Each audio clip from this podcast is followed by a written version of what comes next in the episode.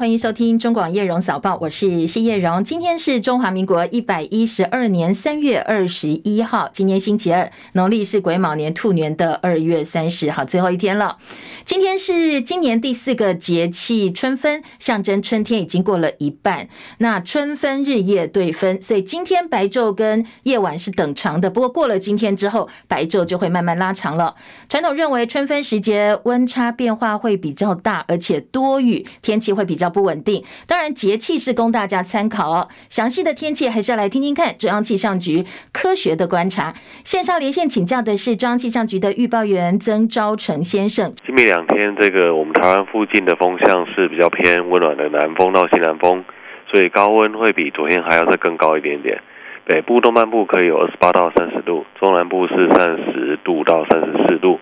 尤其是在中南部的近山区，温度会再更高一点点。各地的白天，各地的白天都是相当的温暖的。所以在各地早晚的低温大约是在十九到二十度，所以中南部的日夜温差会比较大，大家早出晚归要留意温度的变化。那天气的方面，各地都是多云到晴的一个天气，只有在东半部会有一些零星的降雨。那晚上开始，西南风也会开始增强，所以在苗栗以北、东半部、兰屿绿岛跟金门马祖容易有比较强的阵风。海面上的风浪也会增强，大家在海边活动要多加留意。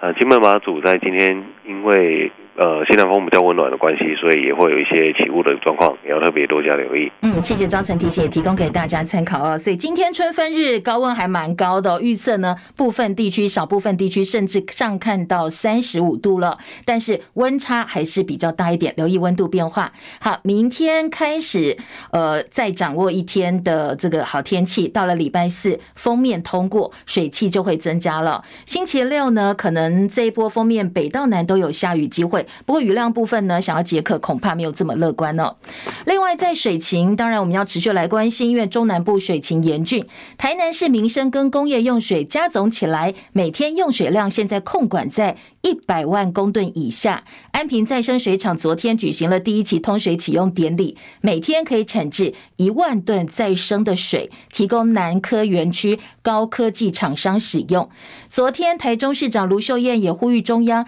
应该要特别预警。不要再报喜不不报不报忧了。对于水情，宁愿是料敌从严，赶快构思因应的方法。而高雄市长陈其迈则建议经济部水利署在三月底的会议能够把水情灯号调整为橙灯，希望每天再有效节水五万吨。不过，到底会不会再转变灯号？昨天呢，行政院的副院长郑文灿表示，外界呢。呃，建议说新竹以南各地，包括新竹、台中地区的用水灯号要由蓝灯变为绿灯。不过郑文灿目前的说法是不打算再调整灯号，而是希望催促四月底前加强南部的供水力道。水不够，现在用电大家也非常紧张，因为天气越来越热了。台北市士林跟社子地区昨天晚间七点四十一分发生大范围无预警的跳电，影响社子变电所跟士林变电所，所以呢，社子地区用户大约两万九千三百零二户，快要三万户的用户受到影响，大停电。台电紧急抢修，在晚上八点五十分复电。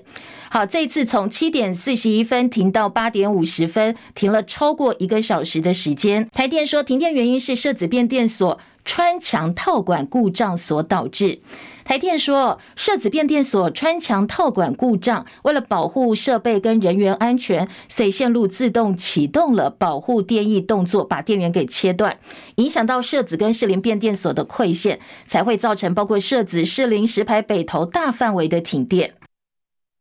这个穿墙套管是因为带电导线必须从围墙外穿过建筑物的水泥墙进到变电所里面，为了避免带电导体碰到墙壁的水泥材质，所以会用一个套管哦，就是所谓的穿墙套管，把它套起来来跟建筑物隔离。那台电说，这一次大停电的原因就是穿墙套管故障所导致。今天清晨收盘的美国股市，好在财经市场，全球的央行现在呢，六大央行开始要联手注资救市了。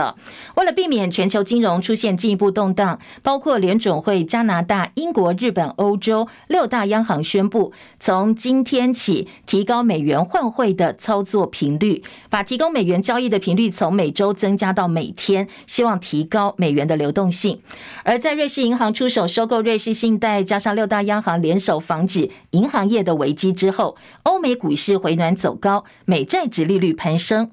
而在。联邦公开市场委员会开会前夕，高盛认为现在银行系统压力太大了，所以呢，高盛预测是美国联准会本周应该不会升息。美股收盘四大指数表现，道琼涨三百八十二点，涨幅百分之一点二，收在三万两千两百四十四点。纳斯达克指数涨四十五点，一万一千六百七十五点。标普五百指数涨三十四点，三千九百五十一点。费城半导体涨三十一点，涨幅也超过百分。分之一，百分之一点零一，三千一百一十四点。台积电 ADR 今天收高百分之零点六四，九十点零四美元。联电 ADR 呢，则涨了百分之一点七四，八点七五美金。深夜收盘的欧洲股市，伦敦股市涨六十八点，七千四百零三点；法兰克福指数涨一百六十五点，涨幅百分之一点一二，收在一万四千九百三十三点。巴黎 CAC 指数涨八十七点，涨幅百分之一点二七，七千零一十三点。亚马逊执行长贾西在给员工的备忘录当中表示，未来几周还要再裁员，裁员大概九千人。而这一轮裁员是上一轮裁员之后全新的计划，上一次影响大概一万八千多名员工，这一次再裁九千多个，最主要是亚马逊的云端计算、人力资源、广告还有直播业务的人力。亚马逊在 COVID-19 大流行期间进行了大规模的招聘，到二零二一年底，该公司的员工人数从本来二零一九年第四季度七十九万八千多人，大幅增加到一百六十万多人。等到疫情过后，就开始大裁员了。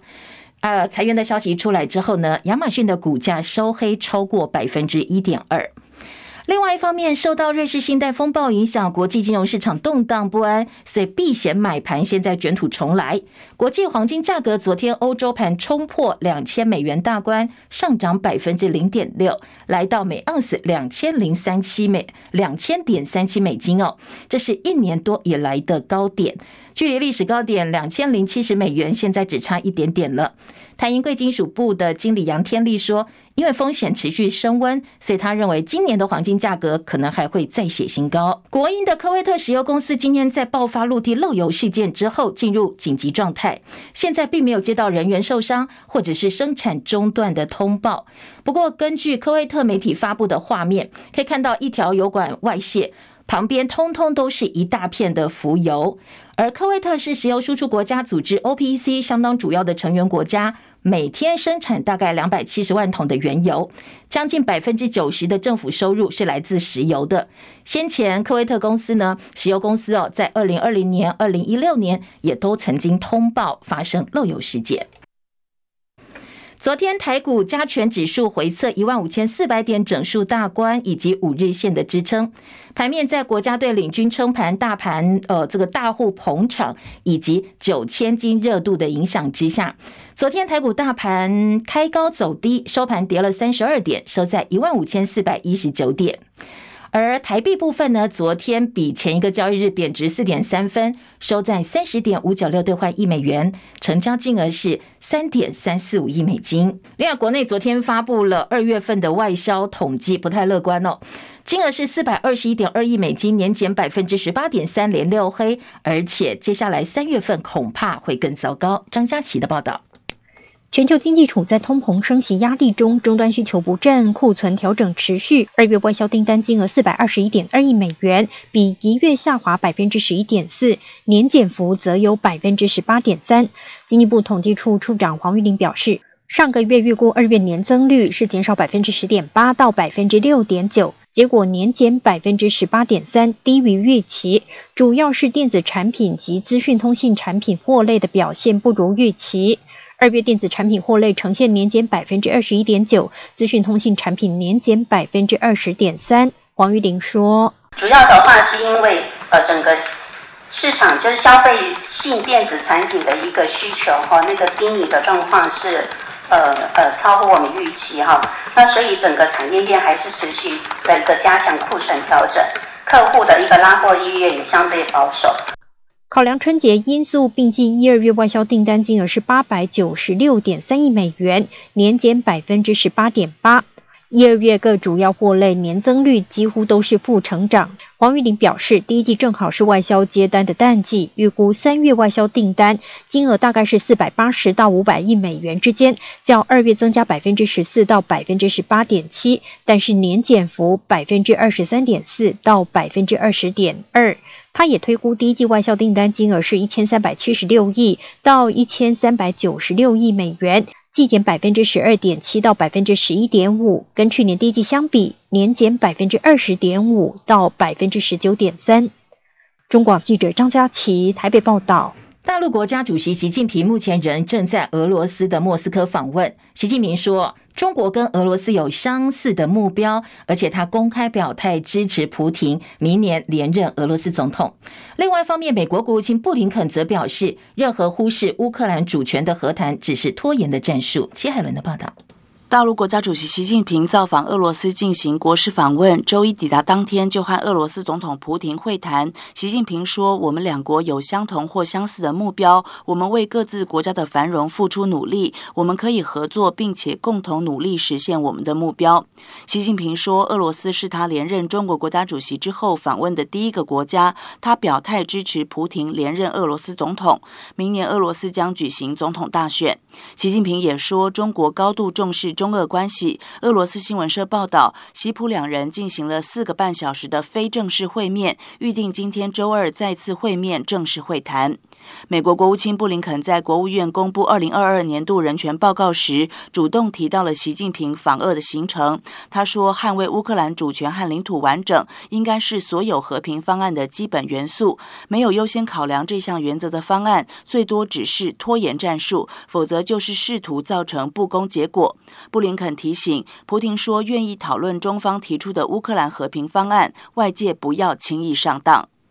记者戚海伦报道。啊，今天俄罗斯总统普廷跟大陆国家主席习近平见面，被认为是这一次哦，习近平访问俄罗斯的重头戏，马上就要登场了。因为双方呢，呃，包括彼此的团队，可能会有扩大范围的会谈，签署一系列的合作协议，同时会发表声明，出席国宴等等。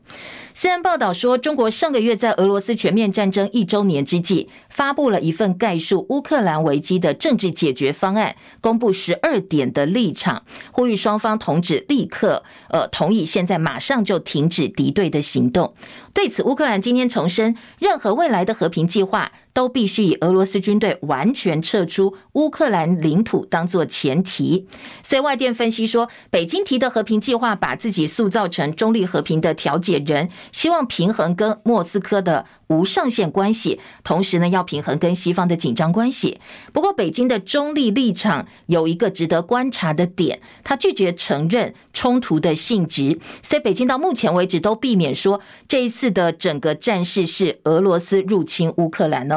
稍早，美国回应，现在较关注的是普廷跟习近平的见面。美国白宫国家安全会议发言人科比说。现在呼吁停火，只是认可俄罗斯的占领，给普廷更多时间来充实自己的装备还有训练，同时在普廷可以选择的时间重启作战。所以美国拒绝任何出自这一次高峰会的停火呼吁，而且科比还形容俄罗斯跟中国的关系是策略婚姻，并不是因爱而结合的婚姻。他说呢。这两国并不是非常的信任彼此，但是他们在抵制西方跟抵制美国领导方面有共同的目标，所以现在才会有所谓策略婚姻的关系出现。好，刚才海伦也告诉大家，美国国务院今天发布了年度人权报告，透过尊重人类尊严、公民自由、政治参与自由等七大领域来评估全球一百九十八个国家与地区。去年的一个人权状况，当然跟往年一样哦，这个中国大陆都是被首当其冲质疑的目标跟对象。这个报告列出了种族灭绝、强迫消失、跨国镇压等二十五项罪状，批评中国侵犯人权。美国国务卿布林肯列举北京的人权问题，包括对维吾尔族犯下种族灭绝跟反人类罪，镇压西藏人、压迫香港基本权利，以及在中国大陆行使基本权利的民众。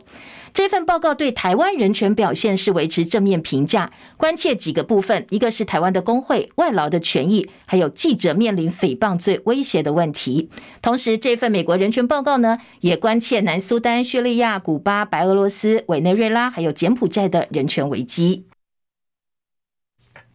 应俄罗斯总统普京邀请，大陆国家主席习近平对俄罗斯进行三天的国事访问。而二月底呢，在北京方面发布的乌克兰方案是呼吁莫斯科跟基辅对话。而乌克兰总统泽伦斯基今天坦言说，他们必须要跟中国大陆合作。而捷克众议院议长艾达莫瓦表示，他本周会率领一百五十个商人、科学家跟官员到台湾访问，而这是该国到目前为止访问台湾的最大规模代表团了。尽管中国方面、中共方面一再警告，但是呢，捷克没有在管中共警告的，坚持这一次的访台行程。英国广播公司 BBC 说，该公司要求员工删掉中国公司拥有的短影音应用程式 TikTok，除非出于商业原因必须要使用。西方机构很担心这个抖音的国际平台资料收集能力，所以呢，采取的手段越来越强硬了。包括美国政府、国会、欧盟跟欧洲议会、英国政府都要求他们的雇员把 TikTok 从公务机当中删掉。不过，比利时的法语媒体《晚讯报》说，现在政府首长跟政党主席当中二十八个 TikTok 用户调查，其中有四个部长把账号删掉。不过，还有十八位高官跟所谓的党主席哦，在野党党主席，他们很难断舍离，因为接下来马上要选举了。他们认为这个是接触年轻选民以及其他对政治冷感选民相当重要的管道。好，还有一则外电再提供给大家哦。法国总统马克宏政府上周绕过。国会下议院强行通过非常不受到民众欢迎的年金改革法案，而国会开始对政府进行不信任投票，最后差了九票，这个不信任投票没有通过，所以法国内阁挺过了不信任投票，让马克宏松了一口气。如果真的通过的话，他的政府不但会垮台，而且呢，他大力提倡退休年纪从六十二岁提延后到六十四岁的年改方案，就已会被扼杀了，就没有办法实施。呃，这一次呢，马克宏挺过了国会的不信任投票。不过，工会跟示威者都说会扩大罢工以及抗议行动。第九次全国性大罢工跟示威，星期四就要登场了。马克宏面临从四年前黄背心运动以来最非呃这个最具有威胁性的挑战。法国观察人士表示，马克宏没有办法在国会获得足够支持，把他的年改方案付诸表决，已经减弱了他的政治领导力。联合国资助的机构今天发表本年度世界快乐报告，显示芬兰连续六年蝉联全世界最快乐的国家，台湾排在亚洲第四名，前面三名分别是以色列以及新加坡，还有阿拉伯联合大公国。那我们在全球排在第二十七，全球最不快乐国家是饱受战火蹂躏的阿富汗，阿富汗从二零二零年开始，在这一项快乐国家调查就一直排在垫底。这个调查显示，全球最快乐国家前十名分别是芬兰、丹麦、冰岛、以色列、荷兰、瑞典、挪威、瑞士、卢森堡，还有纽西兰。中国大陆排在六十四名，香港八十二名。乌克兰虽然现在面对战火威胁，但是呢，今年的排名从去年的九十八名上升到九十二名。俄罗斯第七十名哦，而美国排在第十五名。继续国内政坛话题，前总统马英九下周一开始到四月七号要到中国大陆祭祖。马英九基金会执行长萧旭曾昨天表示，这一次呢没有安排，也不会会见北京的政坛高层人士。但是呢，对于陆方安排接待层级，或者是有没有机会跟其他朋友哦见面参叙，他昨天连说了三次客随主便。此行是单纯的到大陆祭祖，所以我们的路线是。在华中地区，我们没有安排到北京，哦，我们是客随主便，我们是到大陆访问，所以他们会有什么样的所谓的官员或是什么样的层级，我们都客随主便。此行单纯的是祭祖，以及这个跟学生交流，我想不会有太多的这个你想的政治政治性了啊，我们也不见得会有预期会碰到碰到谁。另外，马英九此行被质疑的是，刚好跟蔡英文总统规划访美出这个过境美国的时间是重叠的，所以有所谓双英拼场的一些联想。萧旭曾说，这一次行程早在农历年前就开始规划，当时完全不知道蔡总统有美国行，这是巧合。他也说明了马英九的想法。那我们这次带的学员是我们马英九基金会的大九学堂的学员，同时我们也会跟上海复旦大学、湖北武汉大学。湖南大学的大学生，呃，进行交流。他深切认为哦，在两岸最近这几年哦，是进入了冰封交呃中断的状态。如果能够让年轻人重新交流、重新对话，一定会可以降低目前的紧张形势。这应该是解决目前当前哦两岸敌意上升、人民对立的一个最重要的一个基本的解方。好，民众党党主席柯文哲在脸书发文说，这一次马英九到大陆去访问祭祖，很多绿营人士跳脚，担心马英九到大陆会伤害台湾利益。好，这柯文哲说，二零一二年行政当时的行政院长谢长廷卸任阁揆之后，到大陆进行五天访问，同样是到福建漳州东山岛谢氏宗祠祭祖。当时媒体呢说，谢长廷访问中国是饮水思源，慎重追远。所以他质疑为什么现在人换成马英九要到呃大陆去祭祖，就会变成卖台跟统战。柯文哲说，台湾必须要法治化，才能够成为正常国家。既然现在依法，马英九已经过了被管制的年限，只要是合法程序，就应该尊重法治。如果各界对卸任元首访问中国有所疑虑的话，就应该从修法着手，重新修法。所以他认为应该相信制度，而不是相信任何的个人。两岸关系面临艰难选择，台北论坛基金会董事长、前国安会秘书长苏起他表示，中共总书记习近平权力集中，已经建构了能打也能谈的布局，所以他认为哦，习近平会在第三任期完成两岸统一，不会再拖了。而且他说，习近平不会以反台独为满足，而是会直接把两岸局势推向统一的目标。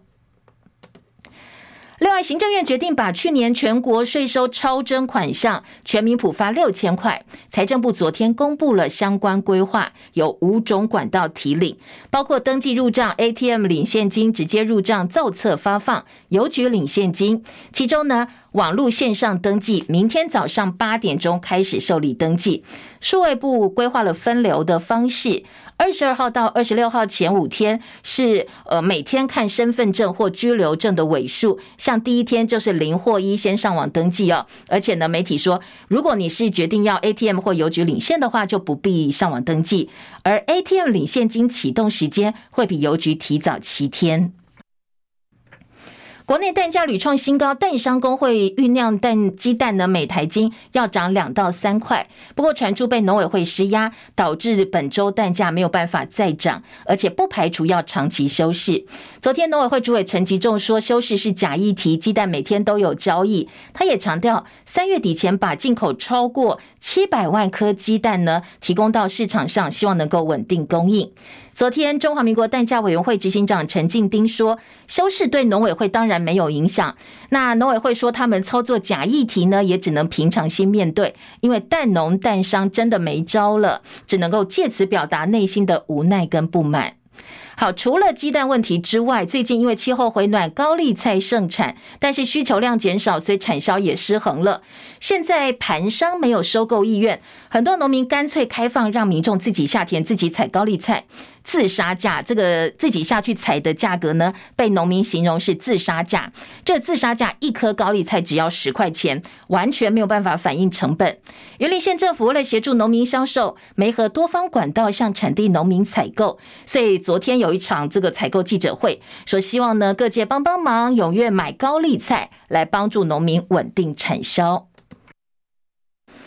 另外来关心体育赛事，棒球经典赛呢，美国昨天是十四比二大胜古巴队，所以卫冕之路挑战二连霸，只差一场胜利。经典赛冠军另外一张门票现在正在抢哦，这是早上七点钟开始，日本跟墨西哥争夺。今年日本先发投手是令和怪物佐佐木朗希。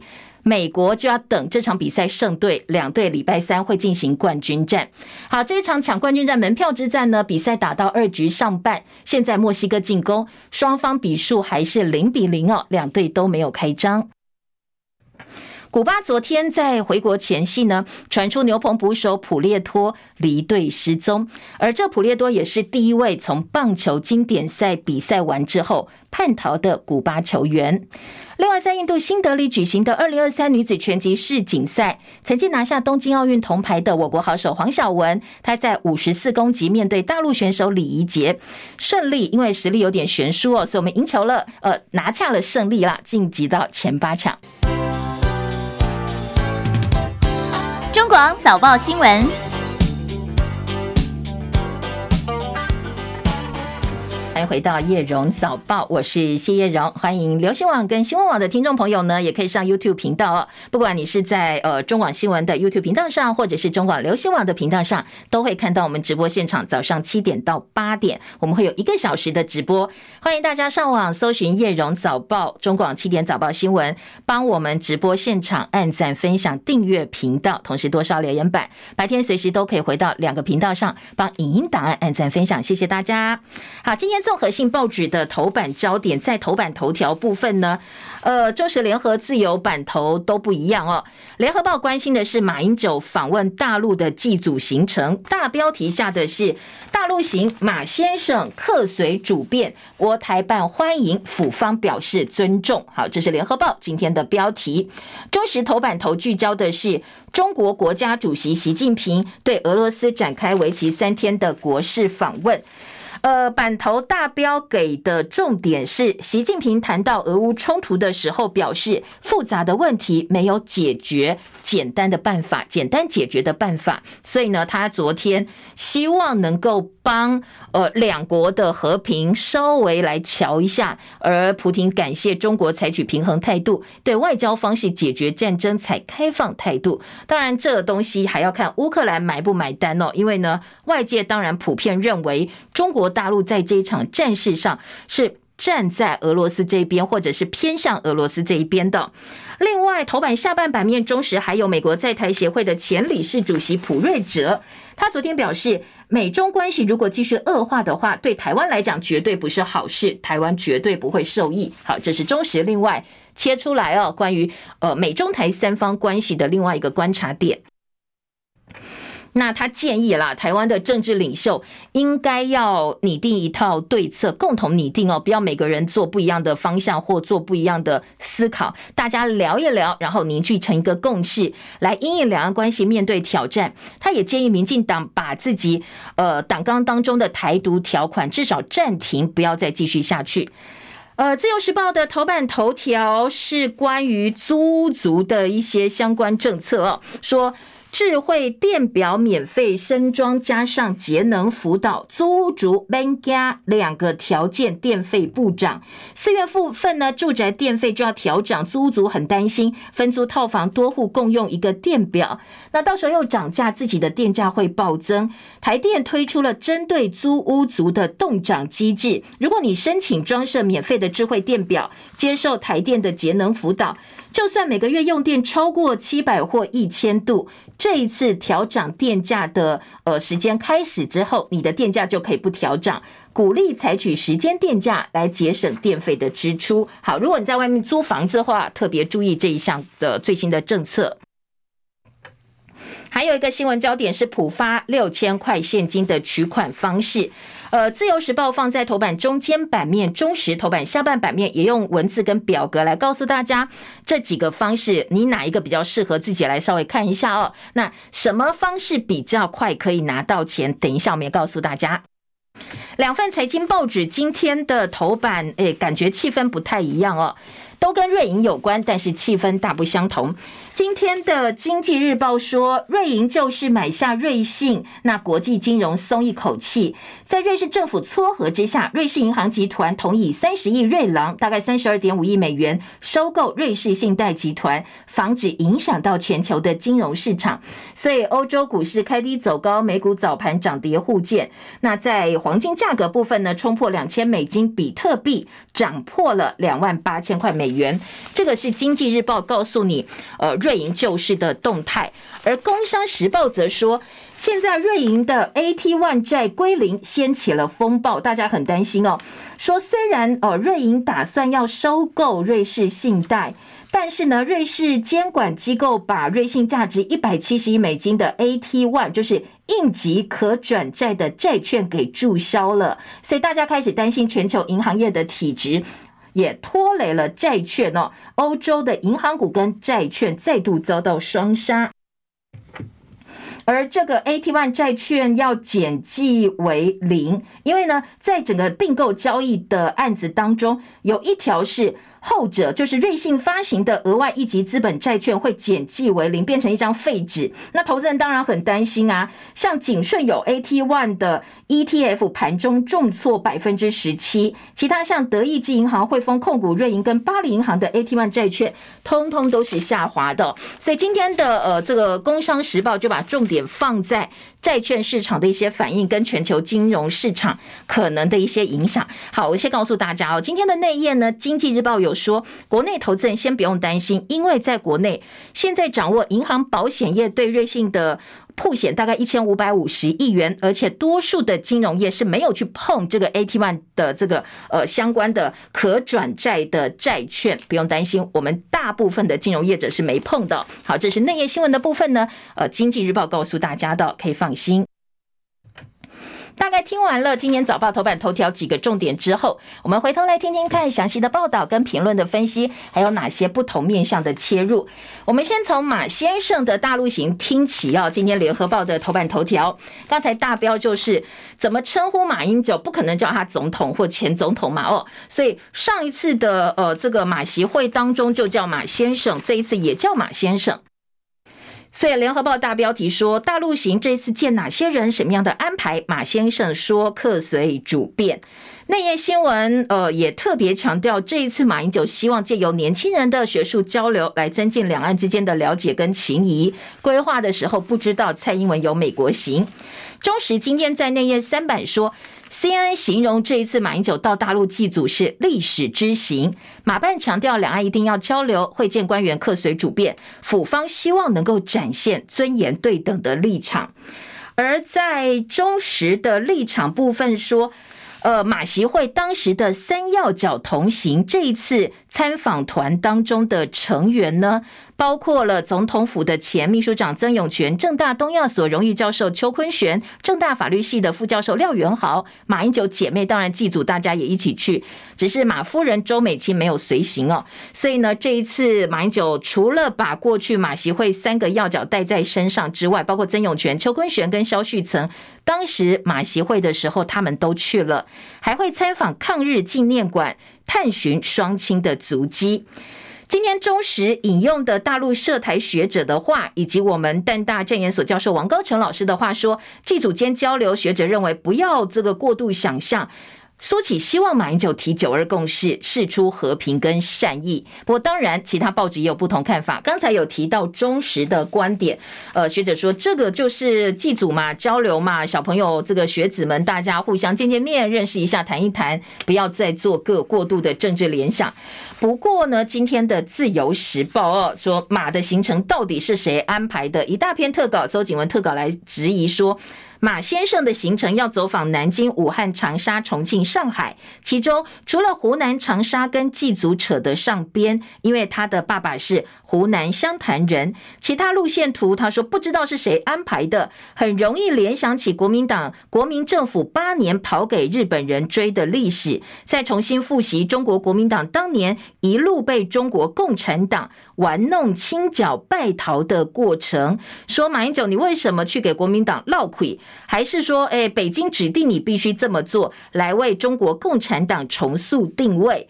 所以，自由时报质疑说，这个行程安排的不好哦，是帮老共加分，帮国民党这个扣分。所以，到底是谁排？是听老公的吗？还是你里边身边有人被渗透了？好，这个就是自由时报的观点。跟呃《中国时报》说，你不要想这么多过度的政治联想。马英九自己也讲了，他年纪大了，过去一直被管制，不能去。当前台湾台面上政治人物哪个没有到过大陆？只有他。那想到年事已高，能够趁自己赶快去祭祖就赶快去。好，两边的氛围不太一样。而自由时报今天大标题三版做的是马先生访访问中国。外传对岸不允许随扈配枪，所以绿营立委痛批马英九自我矮化，到中国徒增维安的风险。连战当年卸任到中国会，胡锦涛随扈是配枪执行的。那这一次呢？呃，马英九如果真的对岸不允许随扈配枪的话，民进党立委林楚英就说唾面自干，被称马先生伤害国家主权。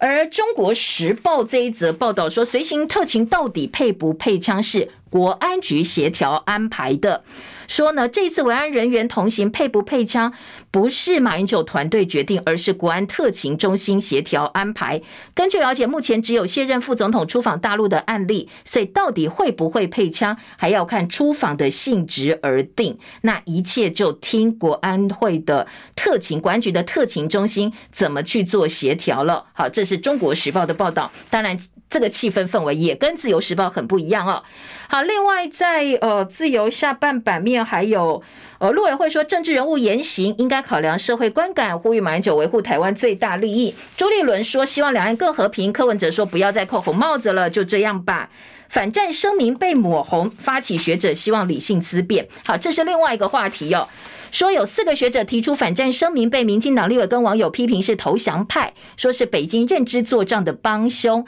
这四个呃学者分别是正大传播学院的郭立新、正大传播学院的冯建三、阳明交大的傅大为、中研院欧美所的卢倩怡开记者会，反和反军火要和平要自主重气候的反战声明，但是被绿营扣了一个说，呃，你这个是投降的大帽子。那学者们自己也帮自己辩护。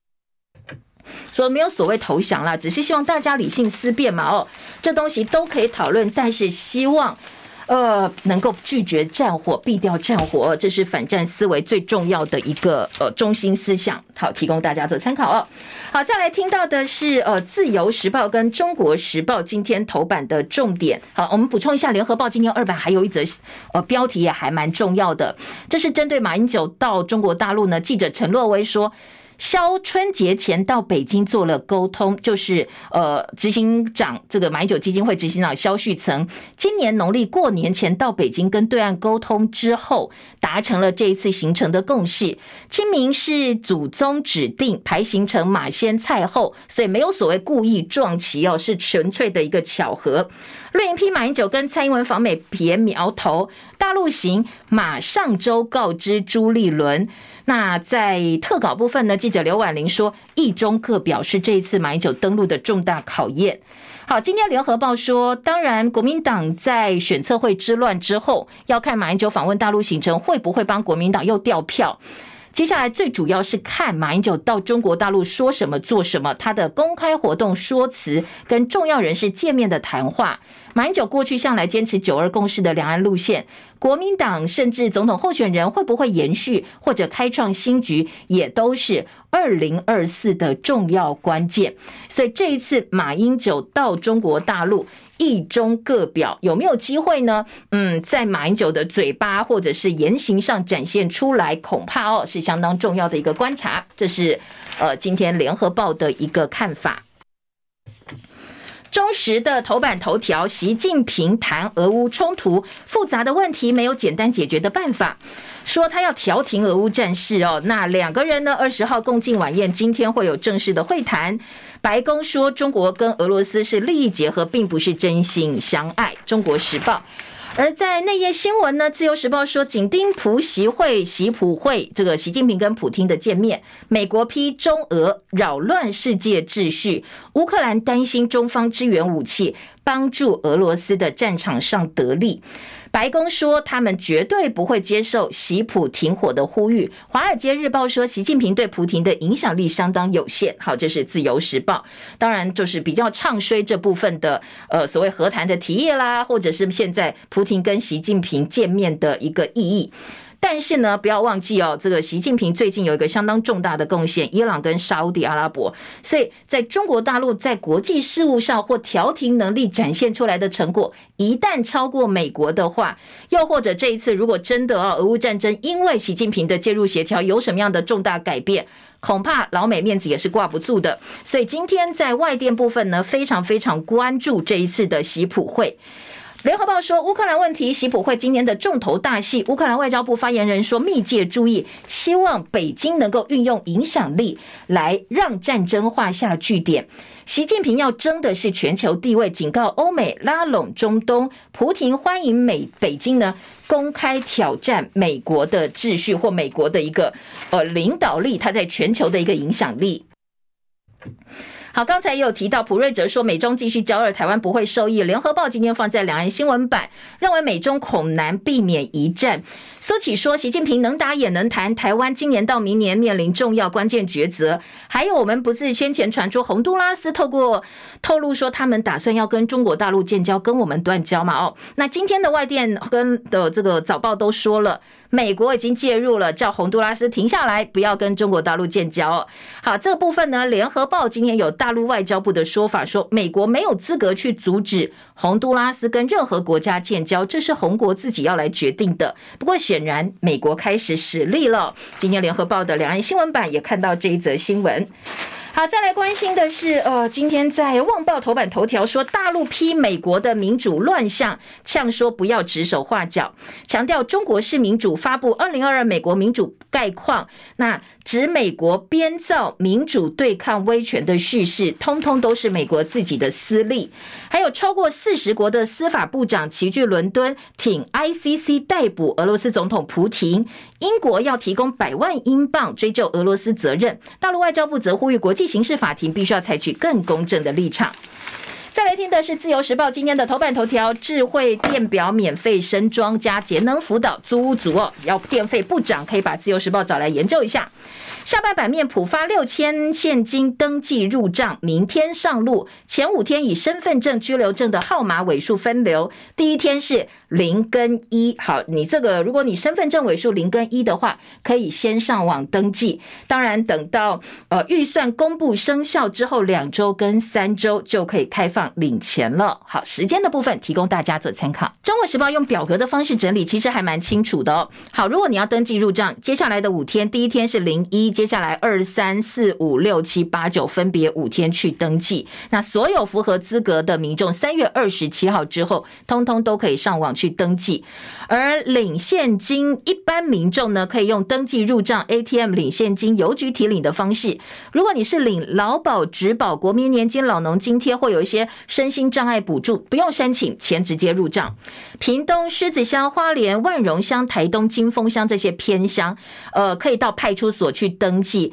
领现金呢，只要公布生效五个工作天之内，两周内可领。如果你两周内没领，就变成登记入账 ATM 或邮局领钱了。还有新生儿，如果是今年十月到十二月才要出生的话。爸爸妈妈可以到邮局代领，可以领到二零二四年的一月底。好，提供给大家做参考啊！领钱很重要，赶快听。另外，《自由时报》头版上半版面还告诉你，文创法要修法，黄牛票一张可以罚三十倍。因为先前呢，前两天呢，最热的是高雄韩国女团 BLACKPINK 在呃高雄开演唱会嘛，哦，黄牛票炒到一张四十万，非常非常夸张。所以为了抑制黄牛，文化部说要修法，把艺文表演票券以超过票面金额的百分之十对价贩卖或代购者，按照你卖几张票，一张票券呢，处罚到五到三十倍的。罚锾，好，这个是黄牛票。接下来文化部打算要修法处罚，不过实行实际的执行上恐怕也有一些呃问题，或者是执行的方式是需要检讨，因为没有这么容易，恐怕呃这个理想高过实际哦。好，这是自由时报头版的预告。再来听的是呃关于内页新闻呢，政治话题。好了，来听听看今天的政治焦点有哪些是要提供给大家的。内页新闻当然有包括了国民党跟民进党的立委提名或总统提名的初选话题。今天呃，在自由时报，自由时报的四版呢，报告的是昨天金溥聪接受媒体访问，好，前国民党秘书长金溥聪因为马英九要访问大陆了嘛，哦，所以开始身边人或者所谓的重要好友啦、幕僚啦，纷纷都是媒体想要套出一些话的目标对象。那昨天金溥聪接受访问的时候说，国民党立委傅昆萁俨然把自己当党主席发表言论，伤害国民党形象，党中央也不压制他。说傅昆萁就像病毒一样，未来会再度发生，因为病毒不会只发作一次，所以他呼吁呃朱立伦透过征召决定总统候选人，现在最强的当然就是新北市长侯友宜了。针对金普聪骂傅崐萁像病毒，而且是朱立伦放纵的病毒，昨天傅崐萁不予回应。那金普聪的意思是，呃，傅崐萁把自己当作党主席发言来酸侯友宜，削弱侯友宜的影响力。好，这个是一个部分。不过昨天诸侯倒是合体，很多媒体都用破冰来形容哦。今天的中国时报就说诸侯合体，侯友宜说希望能够让国家变得更安全稳定。微笑破除不和的传言，而朱立伦赞许说最强母鸡。侯友谊表示他完全接受党的节奏。好，这个是今天的《中国时报》标题哦。昨天两个人呢是首度公开同台，在选策会争议之后，朱立伦大赞说，呃，侯友谊是国呃他们党内最强的母鸡。而媒体询问侯友谊，你愿不愿意全力以赴接受党内征召选总统？侯友谊说，让国家社会稳定安全是他不变的职志，他会尽最大力量让国家人民团队越来越好。而中时当然是希望这样一个氛围的，所以今天的特稿呢，吕建豪说，同框展现团结，力求重。反执政，《中国时报》、《联合报》今天用特稿哦，今天用社论的一个版面呢，是呼吁侯友宜说，你应该要加入中央提名委员会，不要再回避了，你有你现在的责任，那没有任何理由推辞，因为你必须要拿出母鸡的风范，不能够再回避。前几天，资深媒体人赵少康也公开呼吁侯友宜不要再吼吼做代志了，不要再讲这句话了，要展现出你自己哦。如果你想选嘛哦，你就应该要展现出你的一个嗯魄力跟担当，要真的勇敢站出来了，不要再拖了。好，普遍呢，今天呃，《中国时报》、《联合报》都是走这个路线哦，大概的方向是这样。再来听的是，呃，今天绿营登记初选议员抢进国会，尽管呃赖清德一直讲诚信条款，但是民进党说这个是原则性的宣誓啊，并不是代表每个人都要这么做。所以中国时报就说诚信条款破功了，因为很多绿营议员通通都要转战立委。好，有谁呢？赖清德的诚信条款之下，不建议议员转战立委选举。但是昨天，包括了台北市的王世坚登记角逐大同士林选区，要迎战何志伟。而亲近屏东县前县长潘孟安的现任议员陈明达，他要争取屏北立委提名，挑战现任的新系立委钟佳滨。新北英系立委彭佳云呢说，总统鼓励我，所以我也要参选。基隆市蔡适应宣布不拼连任，而英系的张之豪领表。民进党前立委孙呃吕孙林则宣布他不选新北第一选区，因为呢他打算要挺赖清德选总统。好，每个人的一个动态，今天在早报。呃，都做了一些整理，大家可以来做参考哦。英国国会访问团到台湾来访问台英国会小组的主席拜会蔡总统，这是自由时报今天二版版头，表彰对台湾的贡献。欧布莱恩访问台湾，美国前国家安全顾问现在人在台湾哦，总统今天要赠勋给他。那今天的呃中国时报附放在了二版的版头。再来听到今年联合报在头版有关于艾滋的这个专题哦，台版费城故事主角艾滋斗士阿力车祸身亡，班岛国防部就学歧视被罚，再入大学变成身障居服员，最年轻的年华都在对抗大家对艾滋病患者的不公平。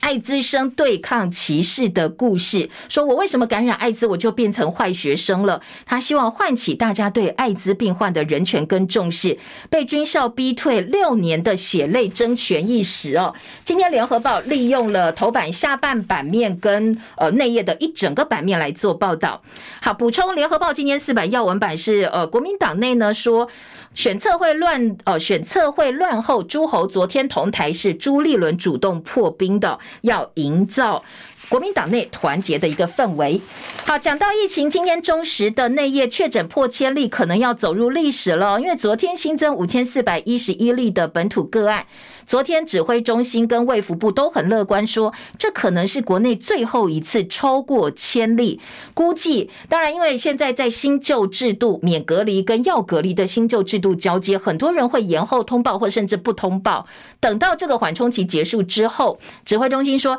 下周个案数就会降到四百，一天四百到八百例了。还有美孚的这一起事件哦，说桃园美孚仓储呢事件满一周年，是是桃园市的环保局本来对业者开罚六百万，但是后来民调追查之后，发现证据不够，法条引用错误，所以这六百万罚锾通通被撤销，烧了大概有四十天，结果一毛钱都不必罚，所以昨天很多当地的议员，包括蓝绿议员都痛骂说。前市府郑文灿市府原来都在骗民众，骗局一场，只发给人每户两盒口罩，还有垃圾袋就打发掉了，是对所有居民最大的侮辱哦。好，这是今天的《中国时报》跟呃内页新闻，很多报纸哦都有相关的报道。